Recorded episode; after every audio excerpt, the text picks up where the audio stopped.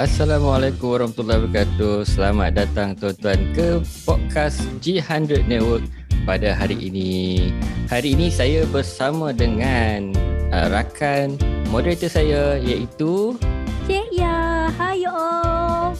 Hello Cik Ya. Cik Ya sihat hari ini? Alhamdulillah sihat. Alhamdulillah. Cik Ya hari ini. okey? Eh mestilah okey. Saya tak nampak keceriaan ke?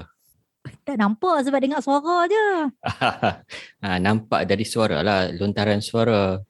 Cik Ya, hari ini kita ada dua orang tetamu yang akan berbicarakan tentang topik kita hari ini iaitu emas, teropong masa depan. Uish, macam ala-ala tajuk Doraemon lah. Ah, Doraemon pun boleh, pirate pun boleh ni. Ha, tapi tak pasti depa nak bawa topik ni macam mana. Jadi mungkin Cik Yah boleh perkenalkan kita punya panelis yang pertama.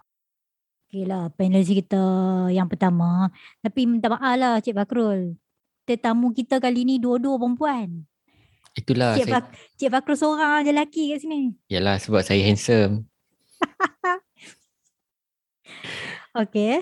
Okey, tetamu jemputan kita yang pertama, Puan Sarah Najwa. Okey, dia merupakan seorang beliau merupakan seorang guru dalam uh, public goal pangkat beliau master dealer. Okey, uh, dan tet, uh, tetamu eh lupa nak cakap siap-siap dua-dua tetamu kau. Ah, tak apa tak apa, kita jemput Puan Sarah dulu. Saya baca dekat biografi dia umur 22. Silakan uh, Puan Sarah, kita jemput untuk perkenalkan diri. Hai, Assalamualaikum. Waalaikumsalam Terima warahmatullahi kasih wabarakatuh. Cik Fakul yang handsome. Cik Iyah yang ceria. Nam, dengar suara pun nampak macam ceria dah. Tu tak tengok muka lagi. Kalau tengok muka takut sekejap lagi. Tapi kecil hati lah Cik Fakrul cakap handsome. Cik Iyah yang cantik molek intan payung. Dia tak puas hati, dia tak puas hati dia. Terima kasihlah Okey. sebab jemput saya Okey, dalam okey. podcast kita. Okey, terbaik, terbaik Puan Sarah. Okey, kita ada seorang lagi tetamu uh, hari ini, Cik Yah. Ah, Okey, Cik Fakrul lah pula perkenalkan. ah, itulah. Boleh. Tetamu kita tadi Puan Sarah daripada Langkawi. Sekarang tetamu yang kedua pun dari Langkawi juga. Ah, beliau adalah Cik Nurul Aini. Ah, dari Langkawi tetapi asal daripada Selangor. Umur dalam biografi baru 28 tahun. Tetapi adakah ini benar? Ah, kita biar ianya menjadi rahsia.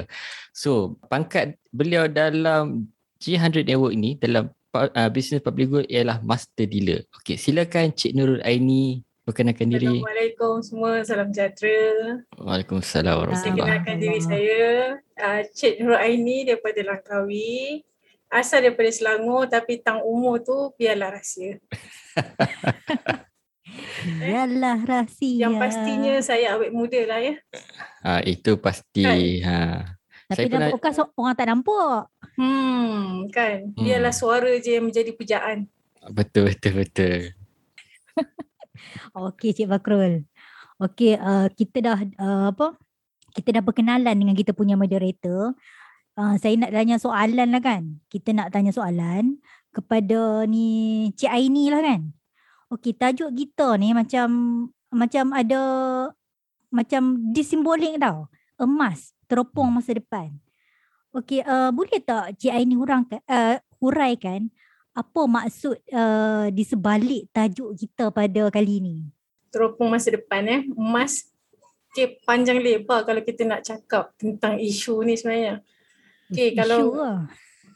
tajuk kita hari ni kan emas masa depan apa yang kita boleh huraikan ni kalau kita kembali balik kepada zaman mak-mak nenek-nenek kita dulu zaman dulu harga emas tahun 2000 time saya sekolah lagi umur muda kan 28 sekolah lagi tahun 2000 RM30 segram okay? kalau kita cakap harga hari ini RM260 segram Oh, So wow. kalau dari segi situ pun saya rasa memang emas ni boleh jadi sebagai teropong masa depan. Siapa ada emas, ah, kita boleh teropong lah kehidupan kita di masa depan nanti macam mana. Ah, itu pada saya huraian yang saya boleh berikan lah. Kita pas pada Puan Sarah kita lah. Oh, untuk huraikan lagi. Ringkas dan padat emas menjadi teropong masa depan kita. Ha, kita dengar juga daripada Puan Sarah apa cerita tentang teropong masa depan. Ha, emas teropong masa depan. Okey, uh, tajuk ni macam Cik Yah kata tadilah, dengar macam Doraemon. Bila sebut tentang Doraemon, saya rasa kita kenal siapa Doraemon. Kalau nak kata tentang tadi tadi uh, Cik Aini sebut tentang emas, teropong masa depan, Cik Aini sebut tentang harga emas uh, zaman mak kita dengan zaman kita.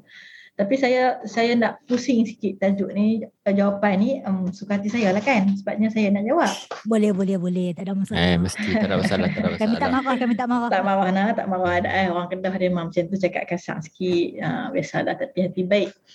Kalau nak cerita tentang masa depan, uh, kita juga kena sebut tentang masa lalu.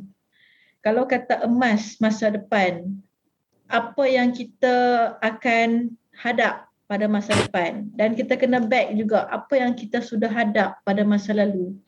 Tindakan kita dalam kehidupan seharian juga apa yang kita macam mentor selalu cakap dalam buku siapa kita hari ini menen- menentukan apa yang kita buat hari ini menentukan kita pada masa depan. Apa yang kita baca pada hari ini menentukan siapa kita dekat masa depan.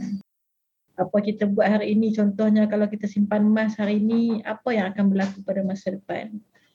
Ataupun sebaliknya kalau kita boros hari ini apa yang akan berlaku masa depan? Jadi semuanya ber, berkisar kepada masa sebab tak ada benda pun yang boleh jadi secara tiba-tiba melainkan hanyalah menggunakan poket Doraemon. ha, itulah maksud saya. Ha, itulah masa depan bergantung kepada apa yang kita buat hari ini. Ha, itu jawapan saya lah. Sebab itulah juga ada orang kata apa? Learn from the past. Ha, learn Betul from the past. Ha, kalau Nobita dia nak learn from the past, dia kena masuk dalam laci.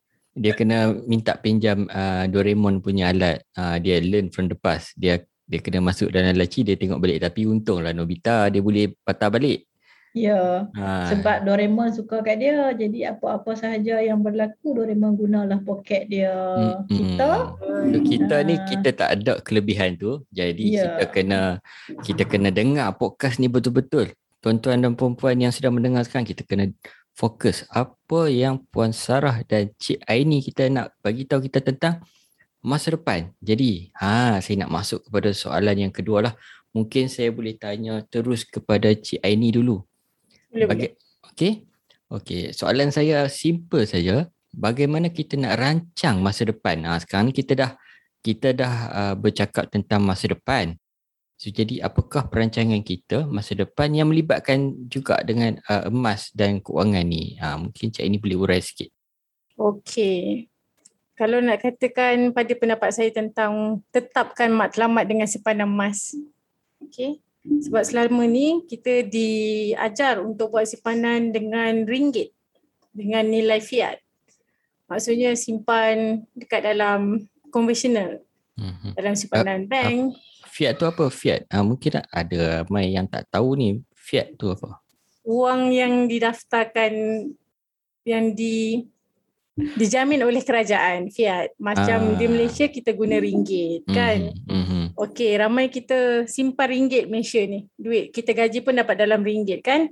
Tapi cuba kita ubah matlamat simpanan ni dalam bentuk emas.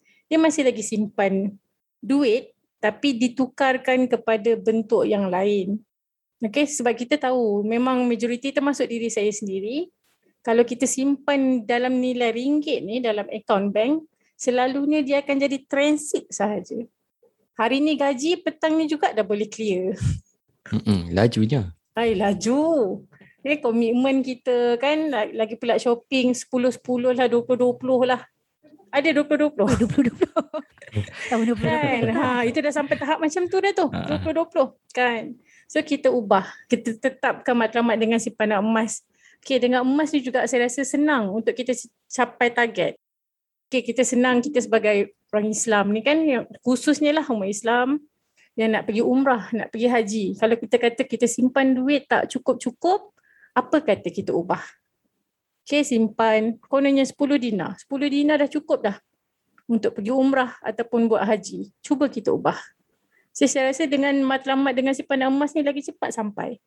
Lagi pula dengan okay, khususnya kita dengan simpanan emas bersama Padlikon, kita ada easy payment purchase secara EPP, kita beli emas harga hari ini untuk simpanan masa depan.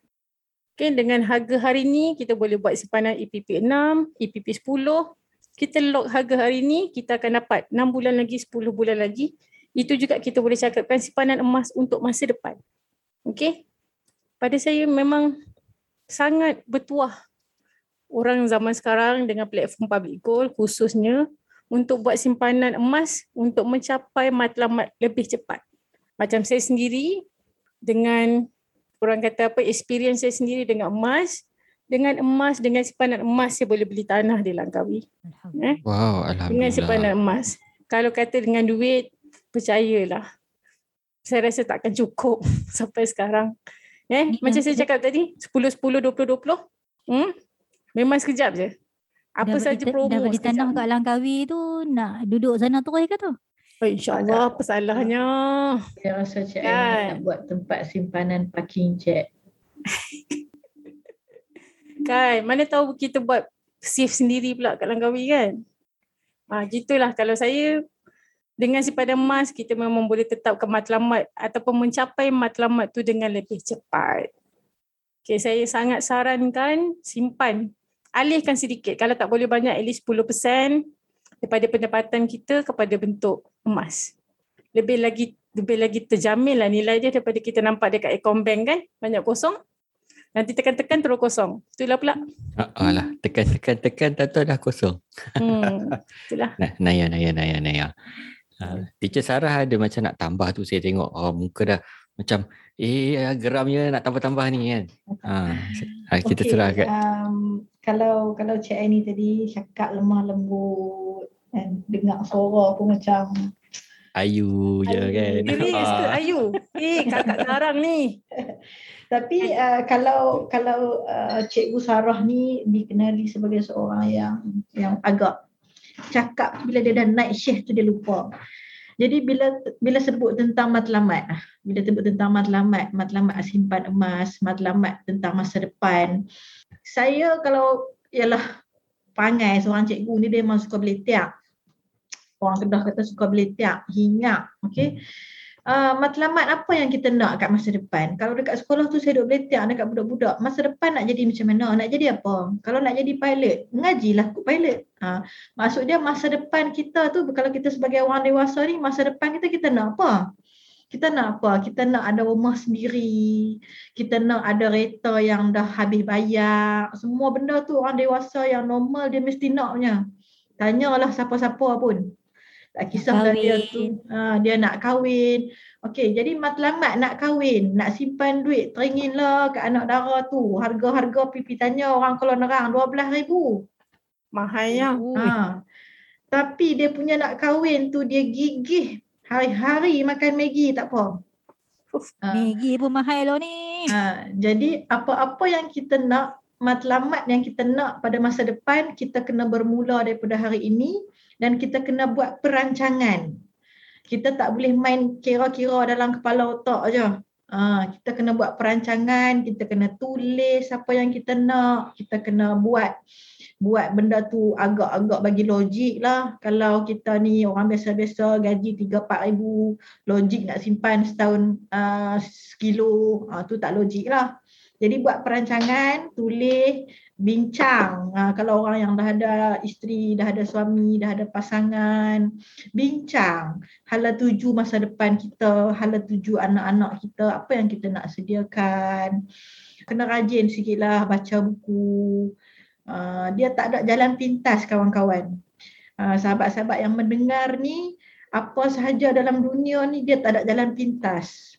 Uh, kalau nak jalan pintas masuk skim cepat kaya. Uh, apa-apa sahaja perlukan perancangan tetapkan matlamat. Kalau dalam topik perbincangan uh, dari sudut keuangan sebab keuangan ni dia boleh mempengaruhi pelbagai faktor dalam kehidupan. Walaupun duit ini bukan segala-galanya, walaupun um, kita kata duit tidak boleh memberikan kebahagiaan tetapi sedarlah pada dunia hari ini segalanya memerlukan duit. Ha. Jadi perancangan itu perlu teliti. Janganlah kahwin sampai 5-60 ribu, hutang 10 tahun. Uh, bagaimana cara kita nak menetapkan matlamat masa depan supaya masa depan kita tu lebih kita dah semakin tua kita semakin berusia eh, kan muda lagi teacher eh muda lagi ha, muda lagi lah boleh lagi tu. Boleh lagi ya. lupa ha. lupa pula lupa eh. Lupa apa dua tahun 22 tahun eh. 22 kena campak dengan 10 sebenarnya. 10 tu kita tak kat belakang. Uh, jadi apakah kita nak uh, usia tua kita nanti dalam keadaan yang masih struggle kita boleh nampaklah di sekeliling kita kita boleh ambil pengajaran sebagai orang yang sudah dewasa kita tahu kita tahu apa yang perlu dilakukan matlamat tu kena jelas tuan-tuan.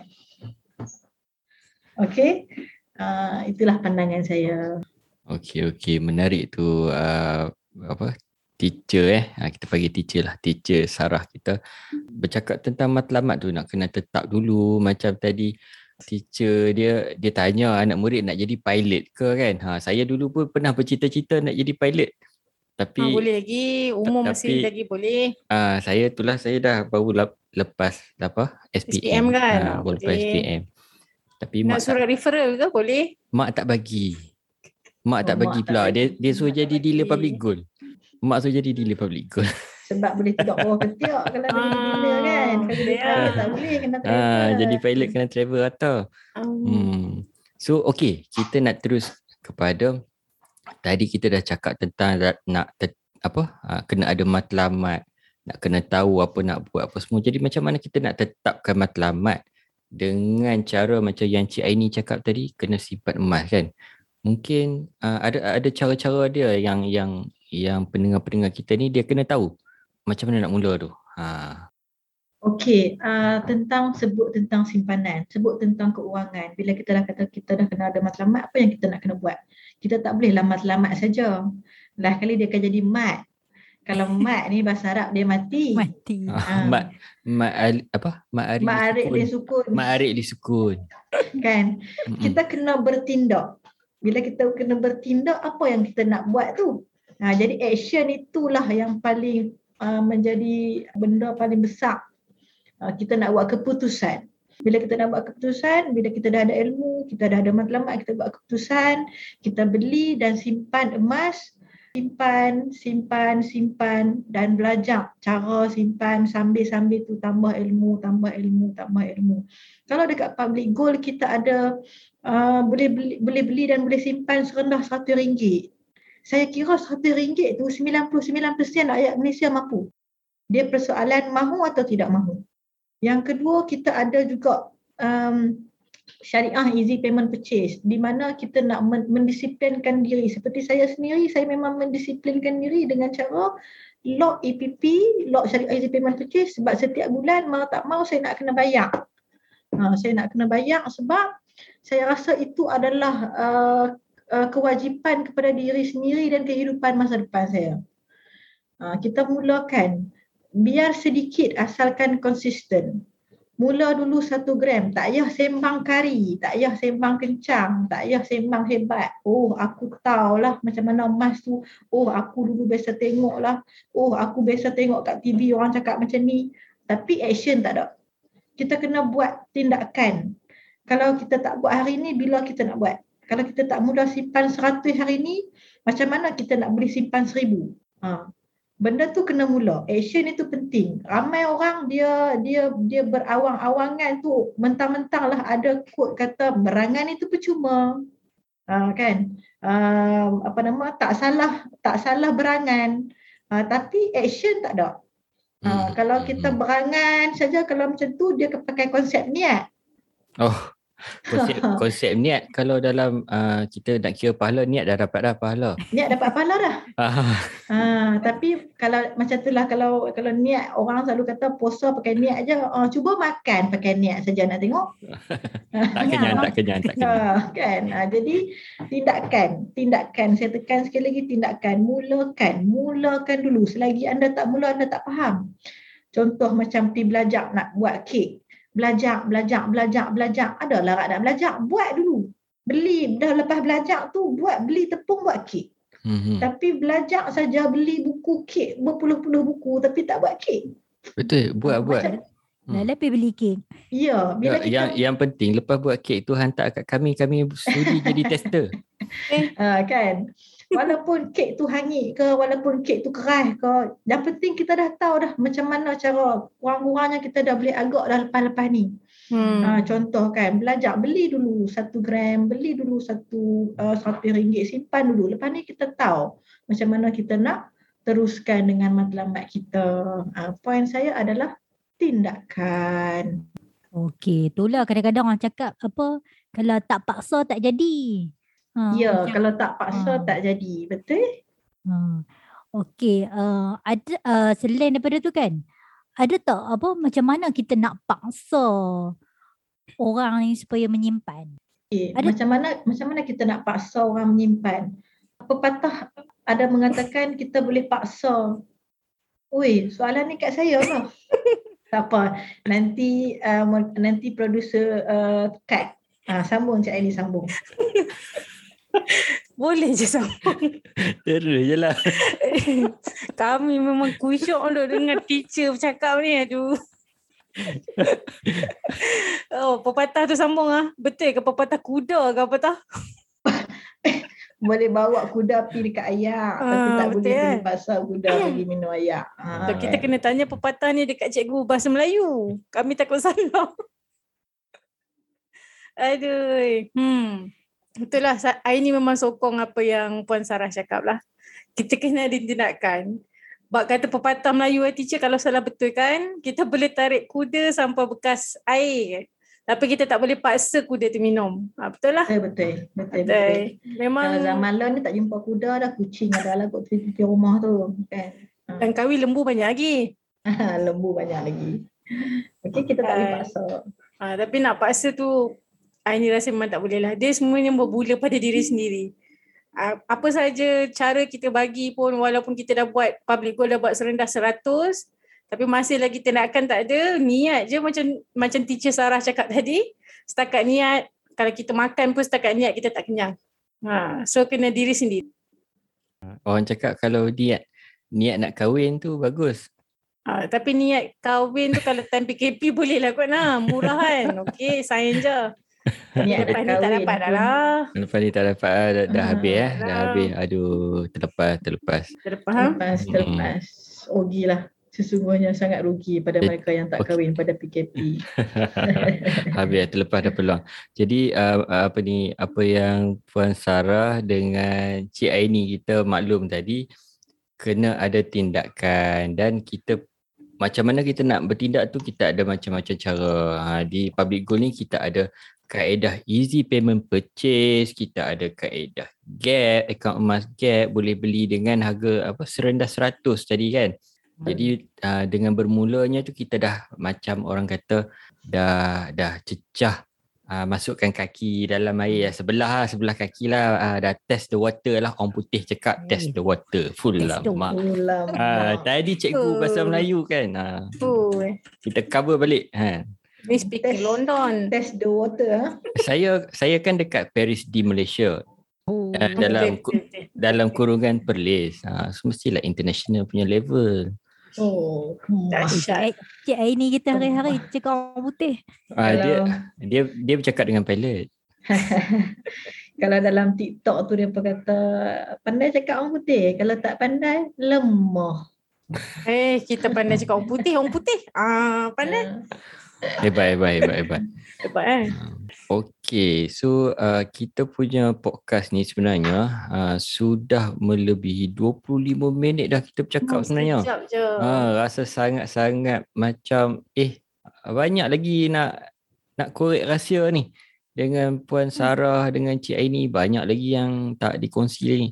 Tapi uh, sebabkan masa tu mencemburui kita, jadi kalau bolehlah kita nak tanyalah macam mana kalau pendengar-pendengar J100 Network Podcast ni dia nak menghubungi uh, ahli panel kita untuk bertanya tentang emas, untuk bertanya macam mana nak bermula dan sebagainya. Uh, mungkin uh, Puan Sarah boleh beritahu dulu macam mana nak contact ke, ada social media yang uh, apa uh, aktif ke macam mana? Okey, baik. Terima kasih uh, bagi peluang kami promote diri kami. Okey, walaupun orang tak nampak muka tapi orang dengar suara tu orang jatuh cinta dah. Ah, suara merdu. Sebab dia special kan. Okey, jadi um, apa-apa pun bermula dengan ilmu. Uh, saya saya sebagai master dealer dalam public gold daripada awal penglibatan saya daripada saya penyimpan emas sampailah sekarang saya menjadi dealer dealer dealer company emas daripada awal saya dah tetapkan niat saya nak mendidik ramai orang muda terutamanya sebab saya pun muda. Uh, yang tu saya nak habaq. saya memang nak real, real story ni eh, real story real eh. story, betul. Sebab saya, student saya umur 17, tingkatan 5, saya 22. Jadi saya muda. Cikgu muda baru lulus ni. saya aim, saya memang ada matlamat saya untuk mendidik paling kurang pun seribu orang muda untuk uh, mengubah pers- persepsi dalam kehidupan terutamanya di sudut uh, keuangan, pengurusan keuangan. Tambah-tambah lagi lah kalau dia tu lelaki yang bakal menjadi menjadi imam keluarga kan. Jadi uh, saya memang sentiasa berkongsi ilmu. Pendirian saya, saya nak semua orang pandai dulu. Ialah mungkin jiwa cikgu juga kot ada sikit-sikit. Saya nak mendidik. Jadi saya buka uh, saya punya Facebook page Sarah Najwa. Facebook uh, personal pun Sarah Najwa tapi dia tak dia dah tak jadi personal saya publikkan. Instagram saya Sarah Najwa. Uh, sebab saya nak ramai orang uh, dapat ilmu secara percuma. Simpan tak simpan bergantung kepada tuan-tuan. Ilmu emas itu ilmu kehidupan, ilmu keuangan yang saya kata sekali lagi sebut tentang keuangan, sebut tentang duit ni dia mempengaruhi pelbagai faktor. Yang sebab ni lah yang nak berkelahi laki bini, yang nak berkelahi uh, ipak dua, yang nak berkelahi adik-adik. Jadi sabar, keuangan. sabar, Ha, sabak-sabak dia Sabar, mula sabar. dah kan. Ha. Jadi saya berkongsi ilmu dan saya nak mendidik ramai anak muda. Itu objektif saya. Objektif saya. Jadi uh, boleh kontak saya nombor telefon. Uh, nak bagi nombor telefon boleh. Uh, saya sedia Bagi, melayan. bagi. 013 4341 086. 013 4341 086. Kalaulah anda anda terdengar pada malam ini, mungkin itu titik tolak pertama bagaimana anda nak mulakan simpanan emas dengan lebih berilmu. Ha, macam tu. Saya uh, feel free orang putih kata tu dia orang putih. Orang kan. putih pula. Dia Ah. paling suka Eh, speaking. dia, lah. dia. Lepas ni kita nak kena buat J100 Network podcast sesi orang putih ya. Saleh. Ha. Ha, sesi Mak Saleh kita kena jemput lagi sekali. Okay. Oh, Orang putih kata feel free to contact me. Ah, okay. Bila-bila masa asalkan dia tu niat nak belajar. Niat nak menambah ilmu, saya sedia membantu insya-Allah. InsyaAllah. Ah, terbaik, terbaik, terbaik. Cik Aini kita pula. Ha, boleh share Hmm, tak? okay. Kalau nak contact Aini, simple je. Boleh buka di Facebook. Uh, nama nama Aini lah, Nurul Aini Muhammad Ali. Ataupun Aini ada buat page juga. Public Go Langkawi. Uh, dan di Instagram. Aini underscore Public Go Langkawi. Okay, uh, apa ni, feel free juga untuk contact Aini ataupun drop komen, like-like gambar ataupun komen di Facebook ke IG ke. Kita sama-sama boleh bertukar-tukar pendapat ataupun nak tanya soalan tentang emas. Kan uh, boleh. Kita sama-sama belajar. Orang yang muda nak tanya ni, saya kan muda, jadi saya nak tanya. Orang muda dia suka TikTok. Ada TikTok tak? Ah, TikTok pun kita ada tapi kita slow-slow jugalah kan. Follower pun sikit tapi mana tahu hasil podcast malam ni hari ni kan jadi banyak kan. Okay boleh juga follow di Amin, TikTok. amin. InsyaAllah. Ha. Di aini.ali di TikTok. Oh, oh, ada belakang social media. Semua tempat ada. Semua Cik Aini tempat kita ada. ni. Ha, hebat hebat hebat hebat hebat. Ha, sebab ni tu kita follow. Lepas ni mesti wajib Boleh wajib follow, follow, follow, follow. tuan-tuan yang mendengar sekarang. Ha, kalau tak jelas boleh boleh rewind. Tekan butang rewind, dengar balik dekat mana nak nak pergi cari kita punya panelis ni. Itu dia. Ah, Cik Yah, Ya, apa ya. cerita kita? Kita ni dah sampai betul-betul ending ni kita nak kena habaq ni dekat kita punya pendengar-pendengar kita. kita. Itulah pendengar semua jangan duk lupa lah kita punya podcast ni kita akan release pada setiap hari Ahad pukul 7 pagi. Ha, setiap minggu. Tu dia Supaya sharp. apa? Ha, sharp Ha, 7, sharp. uh, 7 pagi lah. Supaya apa? Sebab kalau orang Kedah ke orang Kelantan ke orang Johor nak pergi kerja tu boleh dengar lah kereta. Ah, tak bosan, tak bosan. radio. Betul-betul. Saya kerja dekat Kedah memang saya setiap hari Ahad tu saya memang akan tunggu lah.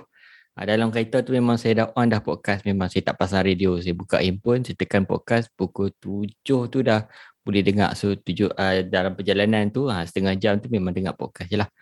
Okey, uh, sonok tak? Ah, sonok, mesti sonok. Jadi podcast kita ni tuan-tuan, kita dah dengar tadi bercakap tentang topik kita emas teropong masa depan. Jadi tuan-tuan dah boleh teropong dah sekarang. Dah boleh teropong dah masa depan tuan-tuan. Kita dah dengar apa apa panelis-panelis kita bercerita tadi. Ha, saya harap tuan-tuan nampak lah sinar sinar cahaya emas. Ha, di Berkilau-kilau. berkilau-kilau masa apa untuk masa depan tuan-tuan insya-Allah. Jadi bertemu kita di dalam sesi podcast akan datang. So kita jumpa lagi. Bye bye. Bye. Hai, Assalamualaikum. Okay, thank you thank you Teacher Sarah, Cik Aini. Sama-sama. Jumpa lagi nanti. Goreng Oh, boleh.